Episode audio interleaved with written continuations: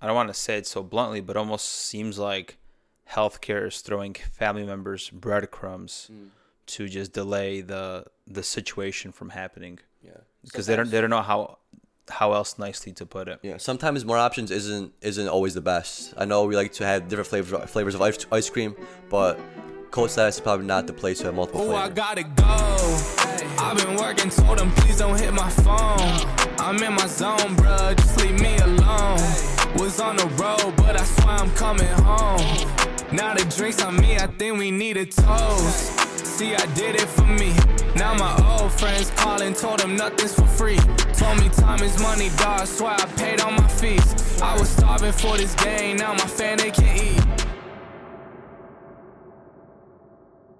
Hey everyone, welcome to the Cup of Nurses show. Here with your hosts Peter and Matt, and we are on a mission to change the world, one conversation at a time. So let's jump right into it.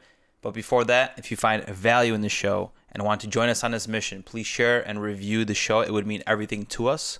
CupofNurses.com for the latest information, updates on what we're up to, and the latest merch releases.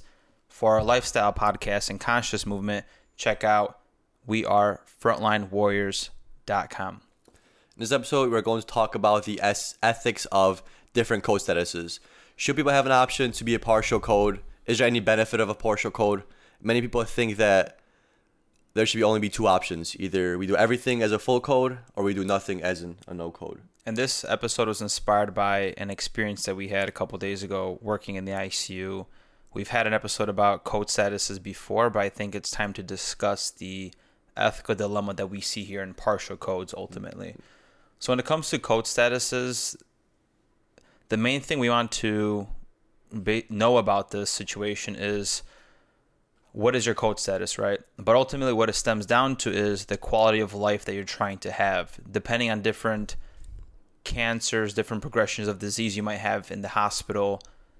We bring up code status to to family members multiple times. Usually, palliative care does it, depending on what's going on. If they need dialysis, if they're gets diagnosed with cancer, and etc. So, mm. main thing we always want to look out for is the quality of life that the patient's going to have. We can do a lot of procedures as always, extend life, put a trach in, put them in a nursing home, but is it always the right thing to do?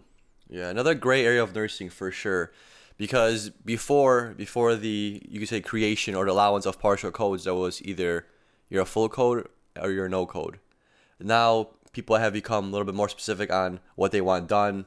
They given they're given more options. Like Matt said, you could either be just just medication. So if your heart was to stop, then all we really do was was push push meds, or it could be no CPR, but it's okay to intubate. So we would intubate you and push critical medic life saving medication. So those are that's another option. But like you said, the thing is the quality of life because time time matters. Every second there's there's there are cells dying and every second that your heart is not beating, you're not being perfused. Because we even had a discussion prior to to this episode. If you have no circulatory system activation going on, so your heart's not not pumping, is there really any kind of action transportation going on between the blood and the tissues? There isn't because you mentioned that there's the pressure. You have to have the pressure. Without, without the pressure, you don't have the whole cascade of other events that require oxygen to move from the blood to the tissues and then CO2 from the tissues to the blood. aka cell death. Mm.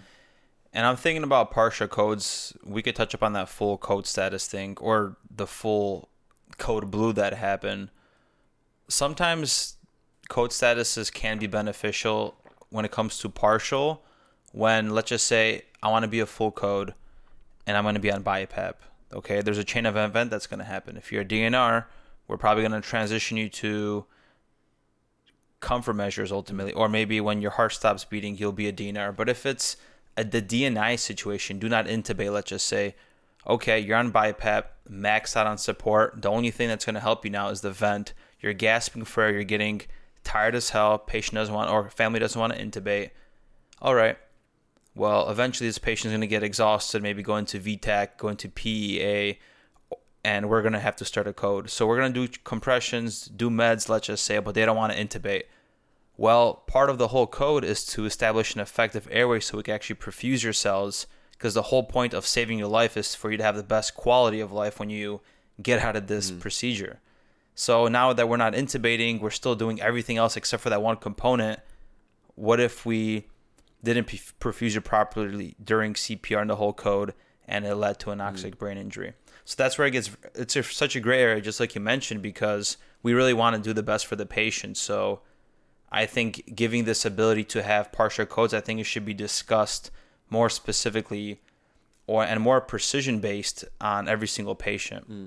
Yeah, just to throw some numbers here at you guys and, and, and stats. If you cardiac arrest outside a hospital, your chances of, of coming back alive and surviving is 12%. And that's with no intervention, you could say. So there, there's a small chance that you're going to, you could say, almost reattain your, your heartbeat by, by itself, just intrinsically, for whatever reason that happens. If you throw in CPR into it, your survival rate goes from 12% to about 24 or, or 36. So just doing CPR doubles and triples your chances of, of coming out of that cardiac arrest alive. Um, if you code outside a hospital, like I said, 12%. In hospital, so if you cardiac arrest in, in hospital and we're all there around standby, your chances of living it goes up to 25%. So CPR itself is, is helpful, but but even without CPR, even with and without, your chances of survival are still about 25%. So it's not it's not it's not high. So Yeah. if you, yeah, so this is why in medicine we try to prevent this cardiac arrest because a lot of people don't know that once you cardiac arrest, you have about 12 to 36 percent chance of surviving, which which isn't much. So we literally try to do every single thing to keep your heart from not stopping. If you go bradycardic, we give you atropine.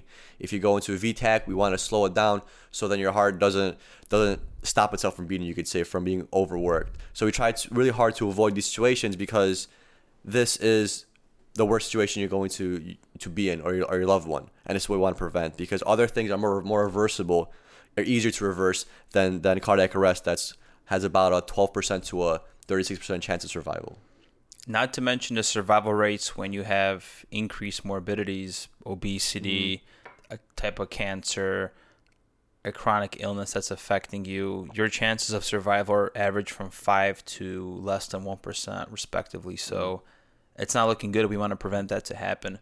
Uh, but just just because we kind of jumped around here, so to define code status, if a patient gets admitted to the hospital, we want to know that thing right away. When I'm getting a patient and I'm admitting it and I'm looking into the ER notes, I want to find out what the code status is because for the healthcare team, we want to know how we should treat you, what procedures we we should do because we want to respect your wishes. So that's the main thing of uh, knowing your code status. and and we don't we don't want to know it because for example we think you're going to code we just want to know it because it's always a possibility it's always in the back of your mind like, like a just in case because people don't there's not like people that cold cold in a hospital it's not like especially here where we're at it's not like somebody codes every day in other hospitals it might be more frequent but it's not something that happens every single day on your unit so we don't ask for the code status to to predict you from coding or, or predict when you're going to code. We use it as like a sense of direction of what to do when you're not able to let us know what you want done. And to be honest, the partial code situation sometimes it gets funny where there like night shift begins and let's just say you're transitioning between shifts, family still deciding, doctor wrote some note, and I had an episode when it was about to be change of shift. My patient went into a V-tach with a pulse, and we didn't know what we should be doing. Should we start amio or should we do a shock? What kind of uh, partial DNR status issue. What, what what's the uh, DNR there? And it was just so confusing because in that moment I couldn't decide or I couldn't figure out what it was. I literally blanked out the last 15 minutes of my shift, and I had to look it up quickly in the notes. So another gray area that makes it more confusing for us. Yeah, It's difficult, it's, especially because now we live in a time where people want to shift things for for themselves in their own direction. People are, you could say, a little bit more more pickier, and as society, we allow for more of this pickiness because we all want to mold these decisions to make it more comfortable for us. Sometimes people need to realize that it's either white or black. A lot of things in life aren't white and black. Maybe this is something that that should be white and black because we know how important time is. And this is where like the ethical dilemma comes into play. The main objection to partial code orders is that they are ineffective in sustaining life and, and can potentially deceive the patient and our family member into believing that resuscitation is possible when in fact the patient's death is imminent. So with these partial codes, we tell it's almost like we allow this to happen just to make the family feel better. But it's one of those things where where if you if you for example just take the concept of, of life, for example, you have a full code which means you're trying to do everything you can to fully be alive. And then you have a no code situation where if your heart stops, then you're just going to be as is and not touch you and not you not not push you in a specific direction. And if now you bring in a partial code, do you want to partially bring you back to life? Because if you decide on on a partial code, we're not doing every single thing we can to better your chances of coming out of that cardiac arrest. So that's where it becomes very gray and very very it becomes a very big ethical issue. Because a lot of times when we partially code these people, to say we do intubation and meds only, no CPR, and this patient gets their heartbeat back, they've been down for longer than somebody that has received CPR and the other things. So going back to the quality quality of life that you mentioned, if we're partially coding people and a code is taking longer, and yet the patients are still coming out of this code, we're not really giving them the best chances of, of future success. You're giving them just, it's almost like you're giving a family a pass as to what's going to happen. And it's a double edged sword because we're the ones allowing this. So the family is going to do this because nobody, nobody wants to make the decision of, yes, my loved one should be a full code. Let's do everything to know I'll, I don't want anything done to my loved one or, or to myself. And yeah. then, then it becomes an, an, issue because, like you always, like you mentioned before, that the main thing is the quality of life that that has to come to play to this. Because you're not going to try your hardest to bring somebody back from cardiac arrest, then is there really a point of doing it if you're just delaying the, the whole almost dying process in that yeah. sense? And reflecting back to that specific situation that this happened, this was more of a respiratory code where quickly just happened, Brady down. We couldn't figure out what, what was going on. We were doing meds only, so no CPR, and we had a hard time bagging her. You can tell that air is going into the stomach. We called the son, and he agreed for the intubation because she was a DNI. After we intubate, we've realized that she had a crazy mucus plug. They were literally suctioning out the airway in between breathing her to get all that out. Okay, we found out the problem. But this took 10 minutes between a phone call to getting her intubated, finally to establishing a good airway. How much brain cells or cell death happened in that time where we didn't have an effective airway, weren't perfusing her, and weren't cir- uh, doing any circulation. So both cardiopulmonary resuscitation in that situation was just taken away. Okay, now we saved her, but what's going to happen? Back to quality of life well, she's gonna have anoxic brain injury for being down for too long. We saved her life, but this happened. You never tell the family that this could have been prevented if she was just a full code, mm. if this situation were to arise, and that's where the whole trickiness things happen of doing partial codes. For example, the the BiPAP situation. We're only waiting for the worst to happen, and now we're not going to be able to do the, do the airway. Mm. So, what if we just transition to comfort care? Maybe it's a conversation you know, there's two aspects to this dilemma. There's one, the family that won't let go, and then there's the doctor that maybe is not explaining the disease process correctly of what's happening. You can tell somebody they have cancer, whatever, they'll still intubate them, and we're just gonna have them on full support to the family decides to transition. Mm. So it's I, I would love to work day shift to see these conversations play out with palliative or whoever's happening. I want to know and that's why we've done night shift for so long. Is how how are these situations going on? What's going, ha- what's happening? And I'm reflecting back to one situation. We worked days for one contract in um, in three months in LA. I had a patient who had cancer. Palliative came in, and had a conversation. Palliative walked out. Patient still asks me, "What's full code?" Um, what education was provided to this family?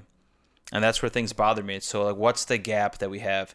too little time with family spent and explaining the situation, or is it stubborn mm-hmm. family? I'm sure it's a combination, but it just creates way too much of a gray area.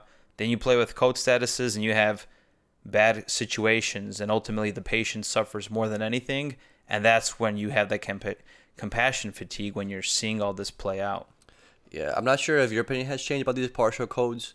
Uh, but mine definitely has. I know Yeah. when I was a, a new grad, maybe the first couple years of my nursing career, I was completely open to partial codes. I was like, yeah, it's whatever the family wants, they should be able to have. Whatever the patient wants, they should be able to have.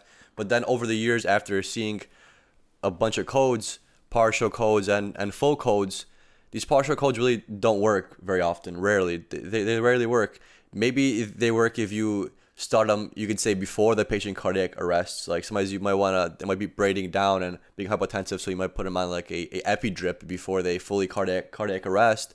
But once they cardiac cardiac arrest, if you're not trying to do every single measure possible, it's really hard to bring somebody back. But now when you look at the flip side, the people that are probably for partial codes, it's it's different when you haven't seen a code actually happen and you you haven't seen somebody actually do compression on somebody else, because somebody is literally using their, both their hands and a good amount of strength to get your heartbeat to start working again. A lot of times bones get broken, sternum gets gets broken, and it's a messy process. It's not it's not very pretty. Sometimes they start bleeding orally. Sometimes when you intubate them, you just see blood coming out because we've been doing compressions for such a long time, doing everything that that we, that we can to to bring it back. Where it's gruesome. Where I understand that if a family member sees that happen to their loved one, maybe they don't want to do a full coding. When they want to do just no CPR. But it's one of those things where you're just kind of being being picky. Side note: Mm. Did you ever eat the Crunch candy bar? Yeah, So there was a meme when giving CPR. That's how it feels, Mm. dude. When you're taking a bite, it makes those crunches. When Mm. we're cracking the chest, that's the crunch that we're experiencing when the sternum is cracking. Yeah, and it's, and it's, it's not fun. You're just like, oh, and you know, you, and you know you did it, and you're like, wow, now this poor old lady. Not only is she gonna have a long rehab process of cardiac rehab because we got her pulse back, now she's going to possibly need some kind of a surgery or might need some kind of a plate in her sternum in, in the future if it's if she pulls through.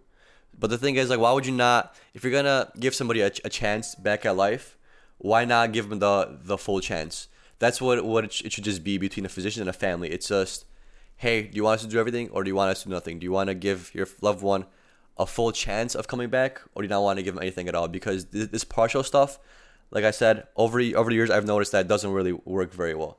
And it's more of just like those picky things that leads, either leads to just a prolonged hospital stay where the patient ends up dying anyways, or it just do- doesn't work. Yeah, this sounds like a. I don't want to say it so bluntly, but almost seems like healthcare is throwing family members breadcrumbs Hmm. To just delay the the situation from happening. Yeah. Because they don't, they don't know how how else nicely to put it. Yeah, sometimes more options isn't isn't always the best. I know we like to have different flavors flavors of ice, ice cream, but code status is probably not the place to have multiple flavors. Yeah, and there's also the the other dark side of having a full code patient. Uh, this was in Texas, where the patient was intubated and brain death was announced on mm-hmm. CT scan, and pa- family still wanted to keep them alive, and it turned into like this whole financial case mm-hmm. thing opened up, where the ethics committee had to get involved to say that this is not appropriate. How can you have somebody like 20 days on a vent? It's when you smell when you walk into the patient's room it smells like a dead corpse. Like i don't know how else to put it. I got mm. chills. We had to open up the window and usually the, all the windows are you know on the lock and we're trying to air the room out. And we're still and it sucks because you're coming to work and it's it doesn't feel as rewarding because you're doing something that's ethically wrong. Yeah. and you still have to kind of provide the best care you can t- in this situation. So that's the other full spectrum with dealing with family having a full code and the family just uh, doesn't understand to let go of the patient. Yeah, and sometimes there's a feeling that, like for example, the patient you're talking about, when you enter a room like that, you almost feel like like it's just a body in that room. The person that was in that body is now gone, and sometimes we even feel that when we have patients that post that were post code and maybe they're still in the hospital for a month, there's still some brain brain function, but you know that person is not going to be the same ever ever again. So you just enter a room and you just feel that this person just is not there. Yeah, heart rates in the 70s, 80s on a monitor. Yeah, he's he's getting 22 respirations per per vent. Yeah, he's circulating with a map goal of 65 plus without his medication, but minimal brain activity, he's not gonna be the same. It's just you just feel that that that soul is now gone out of that body, and it's just it's just there. It's just that's what it, that's what it feels like. It almost feels mundane. It's you walk into that room and you have almost like no emotion. You feel sad, but it's like what are you feeling sad for? Because there's there's nothing there besides a, a body, which is kind of crazy concept to think about. I think about it like that, but this is how it feels sometimes. Nurses are becoming the next vets, as well as that, mm. that sounds because of the PTSD that we're experiencing, and that's just the added on flavor when you mm. join the ICU. You see, or you might see it on the floor when things are happening. But usually they get transferred down, and then we deal with the heavy ethical issues that happen mm. in the ICU. So, fun little concept that we looked up is how much time do we actually have till brain damage occurs? So, during during a cardiac arrest, when we're initiating CPR, we want to start it within two minutes. That's because the third minute that reaches, you're going to have global cerebral ischemia because of the lack of blood flow to the brain, leading to uh, the brain injury. And it gets progressively worse. After nine minutes, you have severe to permanent brain damage. And after 10 minutes, there's low chances of survival. Mm. And even if you bring them back after the three four minute mark, the chances of them leaving the hospital are are, are very slim. I think it's like eighty percent of people that code end up not walking out of the hospital. So that's why we always want to negate a code situation. We literally want to do everything to prevent it. And the crazy thing is now you have we talk about the whole episode. If you have these partial codes, so it's like you can't, man, because your uh, instructor was also not fond of these partial codes. Yeah, he said it's unethical. Because it's like it's either you have two feet here or two feet there. That's that's, that's what it is. And like I said, it's the, the issue is with the with the physician and commun- and the physician communication with the patients has to be. It's just one of those things where we talk to the family. They're not they're not sure if they want to do a full code or not full code, so we just kind of throw in that hey we could we could also make them a partial code if you're not really sure, and maybe we're probably doing a disservice. Because think about it, it's either we do everything we can to bring you back, or we don't do anything, and that's that's the way, unfortunately, how, how things are. Yeah, and Can't thi- be picky with this thing. you can't be, and also as a healthcare provider, the family and the patient deserves to know things in real time to potentially change code status to prevent things from getting worse or having a serious complication where you're going to have a decreased quality of life if we do bring you out. Mm. So it could be a full full status. All of a sudden, you maybe get a pneumothorax. We put a chest tube in, BiPAP. Things aren't looking good. He already has lung to the Mets. What are we doing here? He was a full code. We're trying to do chemo to save his life. Now, within this hour, three hours, he became obtundant. The course of direction has to change. We need to mm. intubate him but he has lung cancer. He is not doesn't qualify for the transplant list. What are we doing here? Let's be honest. And these are the conversations that we need to have as a physician. I feel like some physicians are a little bit soft too. I'm not gonna. Yeah. I'm not gonna lie, ca- calling it out what it is. We have to be more upfront and and have these serious conversations as things are happening because when you talk to these patients, they really don't know what we know. There's such a disparity in the gap of knowledge and even discharging patients home, we give them a pamphlet and we assume that they're, they're not going to know how to take care of their CHF or their diabetes. And they come back and they don't know how to use a glucometer. And it's just the reality of life. We need to get better at, at bridging that uh, that gap of um, of knowledge.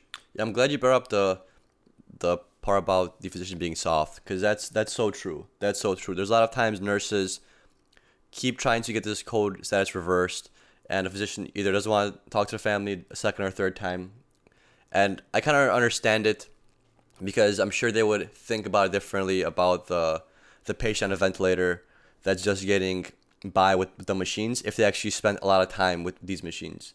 Physician they have a high patient load. They're they're in and out of rooms. They're just assessing and then reacting to whatever the, the patient is, is is doing. They're not actually with the patient 24 hours a day like nurses are or 12 hours a shift depending on, on how your your your cycle is. So it's different when you actually have somebody that's a full code but on all this life support stuff that you know that is not going to walk out of hospital that you know that the brain damage is already done and you want to give this person let's just say a passful passing or peaceful passing and and you can't but you keep telling the physician hey i think it's a good time to talk with the family again. There's nothing we could do. He's around three pressures this and this. He's, it's imminent. The code code is imminent. And he's already having this brain damage from the anoxic brain injury that he sustained from the first code and we're just waiting him for him to code a second time. Because if you code a second time, your chances of survival are, are even lower. But we're just waiting at that point, and it's a lot better for us as nurses and even to family members if you just let that person go go peacefully. And physicians have to facilitate that. And it's true, some physicians are soft; they don't want to address it over again. And sometimes they're, they're not soft; they just don't understand what it is to have just a, a, a body there on a bunch of medications on these machines just laying there and you're just doing doing work around it when you know that that person's not there anymore. Yeah, and this is not coming after physicians. Well, it's and, I'm, not, and, and I'm thinking about it too, where they go, they have so much patience, they put in so much orders, they keep going in and out doing tasks where sometimes the human part disappears Mm. too.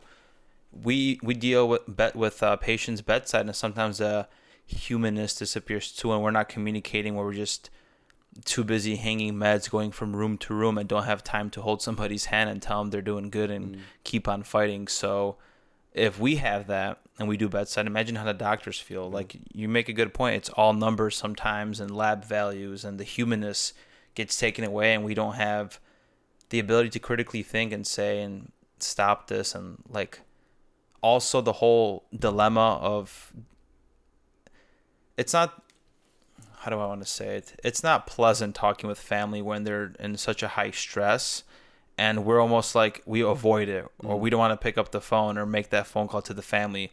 I'm sure doctors feel that way. Sometimes getting updates from family is not the best, especially when they're not annoying but just super anxious about things or don't trust us and it makes things harder. So, you know, imagine that. Imagine if we just picked up the phone more often to make things happen. So, that's just all improvement that we can do in healthcare as we discuss every episode just uh, sharing the insight of how we could have a couple of nurses hospital here to make some make some great changes actually make it run properly because there's so much that we see that could be fixed from all the facilities we worked at right Yeah, or even we I was talking to one of the nurses here, and we talked about it before uh, when we used to work in Austin about nurse nursing run hospitals. But of course, if you want a nursing run hospital, nursing school would have to incorporate more of the Finance financial class. finance classes, the business administration classes, and some of that they don't offer. Yeah. Uh, for for uh, for nurses, I wonder if they offer that for physicians. Do they have like a class like that that helps them with, with finances and how to start a like an office or a clinic or who knows man No. my uncle got a business degree and they didn't even teach him how to open up an llc and run a business so i could only imagine what curriculum is, Right. is for finance Yeah, yeah. But we, we all need to do a better job with this code stuff. It's very it's very touchy. It's very difficult because we are talking about someone's loved ones or even our own our own patient. Because it's always yeah one of the scariest things ever or one of the most nerve wracking things that you're gonna experience as a new grad is when you're not sure what the code status is, is of the patient, like for admission. And you have to ask the patient, "Hey, do you want to be a, a full code? What would you like, like us to do in case your your heartbeat stops?" And sometimes they're gonna be like, "Oh wow, I, I never thought about that." Or for example, they have never thought about that, and now they come to you intubated on a bunch of pressures, and you got to call the family and tell them, "Hey, we have your your son. He's on three blood pressure medications to keep his blood pressure up. He's being ventilated by by a machine. And what would you like us to do? Do you think your son or loved one would want us to do everything in our power to bring him back if he was in this situation? A lot of times, patient are gonna, or- not the patient, but the family is going to be like, "We never thought about it. We never had that talk," and it's like, damn. It's always kind of awkward and kind of sad because sometimes they ask you, "Hey, what do you think the chances are of my loved one coming back out of this? And it's always super hard answering that because they're mm. so reliant on, on your answer. They're they want you, you to provide some kind of glimmer of hope or or they want you to answer that question for them, but you, you can't. It's it's so hard to do because patients always ask or the, or the sorry patient's family always asks, what are the chances of my loved one coming out of this? What would you do? What do you think? You've seen this multiple times. Do, people, do patients come out of this? And it's always the hardest thing to do. I try to be honest, and a lot of times that honesty is me saying, "Yeah, I've seen many people in this situation, and not a lot of them come out." And sometimes a lot of them that do come out aren't in the aren't in the best shape to begin with, and a lot of times they end up passing away a couple weeks afterwards.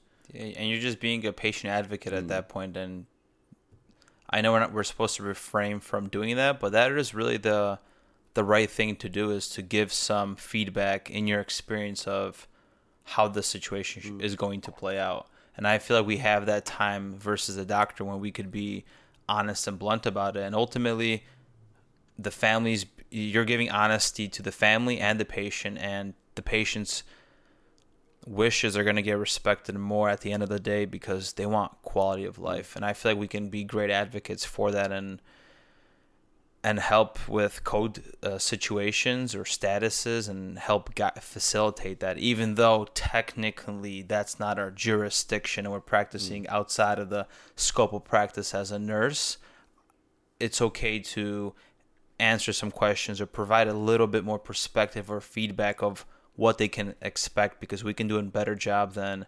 doctors mm. straight up we and, see it, we live it. Mm, and to be honest, when I do talk about the code statuses with the patient family, is I'm probably gonna change up my, my routine. I usually give them the option of a partial code. I usually say we could do everything in our power to get your loved one back to resusc- to resuscitate them, or we could do nothing and have them pass peacefully.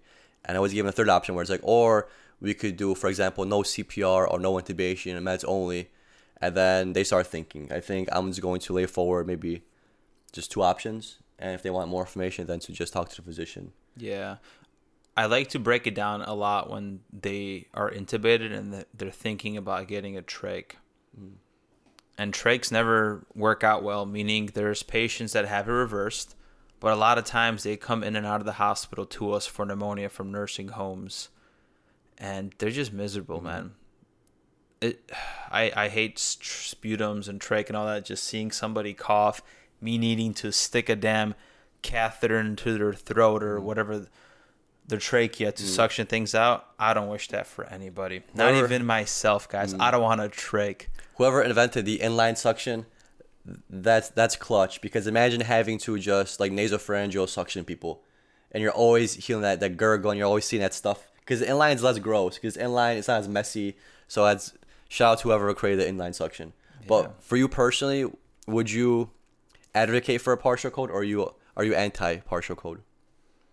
Well, see, I don't want to. Or just something you don't want to say. I'm gonna speak. I just hate the whole left right right. What can, I can be in between. Jk, this ain't that kind Is of. Is between here right now, bro? I know, I know. I'm really vouching for not having partial codes, mm. and just like all the scenarios that we explained, there's things that can maybe change. Like, okay, if they're intubated, we could do the DNR DNI because that means we're not gonna do anything else. But if they stop coding, are we gonna just do meds? Mm-hmm. Okay, so back to that. Yeah, it, has to be just one or the other. Mm. It's just gonna be beneficial ultimately for the patient and for healthcare not to confuse things and have a better yeah. Mm. Once you start introducing gray area into this, it becomes even grayer, murkier, murkier. Because like like you said, for example, somebody says no CPR, but they want to be intubated and they want meds. So then, if that's all they want, and then we proactively intubate somebody, and then during that intubation process they lose a pulse. Do we stop there? Do we do we stop stop intubating and then and and don't do cpr because technically we're already intubating. And since we try to prolong their life proactively by trying to intubate them now they lost the pulse. So it does happen. I've seen a handful of situations where we proactively intubate somebody because we think he's going to, he or she is going to code or we just need to give them better respiratory support. And during the intubation process they code and then we're hopping on a chest. So that becomes super murky because if there were no CPR when they lose a pulse, and now we just try to intubate and they lose a CPR mid intubation, do we continue with the process or do we just say, hey, no, never mind, we're pulling the ET tube back, we're not doing anything? Right? It becomes very, very confusing and even darker and darker and grayer and grayer. So that's and then uh, then the line keeps getting pushed further and further and further and further up until there's all different types of codes. We're only going to allow this medication for the code. We only want our loved one to have only epi. We don't want any other other medications like amio or lidocaine or we don't want any kind of cardioversion. We just want straight meds or we just want yeah. cardioversion but no intubation, no CPR and no meds. It's just like whoa whoa whoa like hold on. And then you're gonna have mistakes happen. Because all because we want to satisfy the the client. We're not a we're not we are a service industry, but we're not a hotel chain we don't just cater to the to the patient's family whatever they want or the or the patient every every little thing. One someone gets put on a statin, let's just say like 50 milligrams or or, or whatever. Patient doesn't just say no, I'm on 25, so give me a prescription for 25. We don't say that. right? So why are we giving giving these kind of great options to people that are not fully educated and don't fully understand this whole res- res- resuscitation process? Yeah, and let's throw in the POLST form, which we're not really talking about. Is it called POLST, right? P O L S T. When you discuss uh, different uh, treatments Mm. for the future. So on top of code status, you have the POLST form, so you can see if you would like artificial nutrition, if you want to Mm. get dialysis and the other stuff, and that has to be assessed too in real time. If you're a full code, but then on your POLST form it says DNR. Okay, well, in about three four days, the kidneys are gonna go bad, and you might have uremia or hyperkalemia, and you might code. So now let's probably make you a DNR if mm. you don't want to get dialysis, and and yeah, like it's we can talk about this forever. It's it's just murky. It has to get solved, and it has to be per patient basis. But definitely playing around and picking and choosing doesn't work out mm. because it doesn't provide great care at the end of the day. Right, right. Yeah. It should all either be two feet in or two feet out. So we do everything we can or you don't do anything and you just go on your own. Exactly. So that's just our perspective. I'm sure you have your own opinion, and if you do, you can share it on our Facebook group or drop a comment somewhere. We'll we're open to engaging and discussing. Thank you so much, guys. See you in the good day. next one.